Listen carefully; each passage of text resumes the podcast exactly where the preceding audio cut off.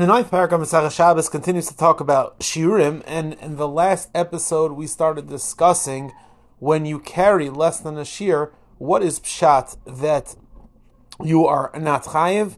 Is it stamadin that there is a shear, just like we know there's a shear achila, so too there is a shear hitzah? Or no, like the Rashbam explains, that it's said that it's not considered to be a malaches machshavas when you don't have the shear. So that was the last episode.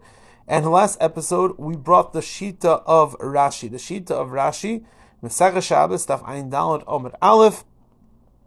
He says that when it comes to Shabbos, when it comes to Shabbos, even though for the Chi of Chatas, there's no Chi of Chatas when you don't do according to the Shir, However, there's a concept of Chatzi Shir Aser Minatera, and this applies to Shabbos as well, meaning it's clear from Rashi that there is no chilik when it comes to Chatzi Shir by Melech Shabbos and compared to the normal din of Chatzi Shir in the rest of the Torah, and both of them are Asr Torah. Again, the Shita of Rashi Pashtas is when it comes to Meleches Shabbos, again, there is a concept of Chatzi Shir Asr Min HaTorah.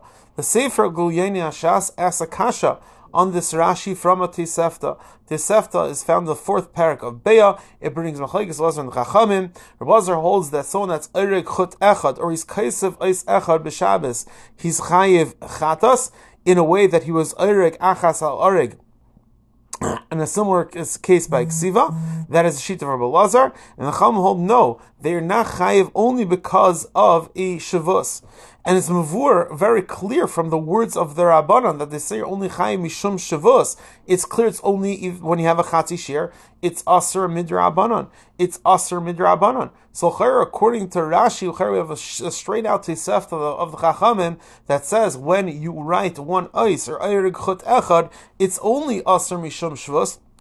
I, according to Rashi, it's not true. It's not Shvus. It's a it's a Isser Mater of Chatzi Shir Asr. So how again could the Disefta bring from the Chachamim that when you're Kaisev Eis Achad or Erig Chut Echad, it's only aser mishon shvus. L'cher should be aser min midin chatzi shir aser min So we see from this that even according to Rashi, it seems to say that when when there is less than a shir, it's going to apply the klal of Chatzi Shir Asam Tera, we have to say there's a chilik when it comes to Melechas Ksiva and Melechas Ariga that's different than the rest of the Melechas. The rest of Melechas Shabbos, for example, Afia, Bishul, over there only Chayiv, only when you're Mavashal Kigrei Geras. That is Midin Shir Decha Tera Kula. Just like there's no Chiv Karban when you eat less than a Shir of Chilev, so too by Shabbos, the Shir Chiv by Mavashal is a Gregaris. Masha Inki, when it comes to Kaisev, over there, the reason why you need two ices is not midin shir. Rather, the chefza of the mlechas ksiva is that you that you tut oif a ksiva chashuva, and without that, it's not considered you did mlechas ksiva at all. And a ksiva chashuva is like beis is like beis ices. And a very interesting right to this. When it comes, at least to Mlechas Ksiva, is from a Gemara, Daf Kuf Dalit Beis. Over there it says, let's see, wrote one ice, but this ice was the last safer in the ice. Zagte Amar that you're chayiv even ice achas. Also an erg, if you're mashlam the bag you're chayiv afilu ba'riga achas. And the shala is, why? L'char, you didn't write two ices, you don't have the shear. However, if you understand that the reason why, if you understand that the reason why, if you understand the reason why you need a shear by um, ksiva, by ariga, is not midin shir beis eisius, not midin the shir b'chal terakula. Rather, from the fact you have to have a ksiva chashuva, that it's not considered to be a good ksiva, it's not considered to be a full malacha, and it's not considered to be a full ariga. Therefore, in a circumstance where this is mashlam the bag, this is the last ice, this is the last chut.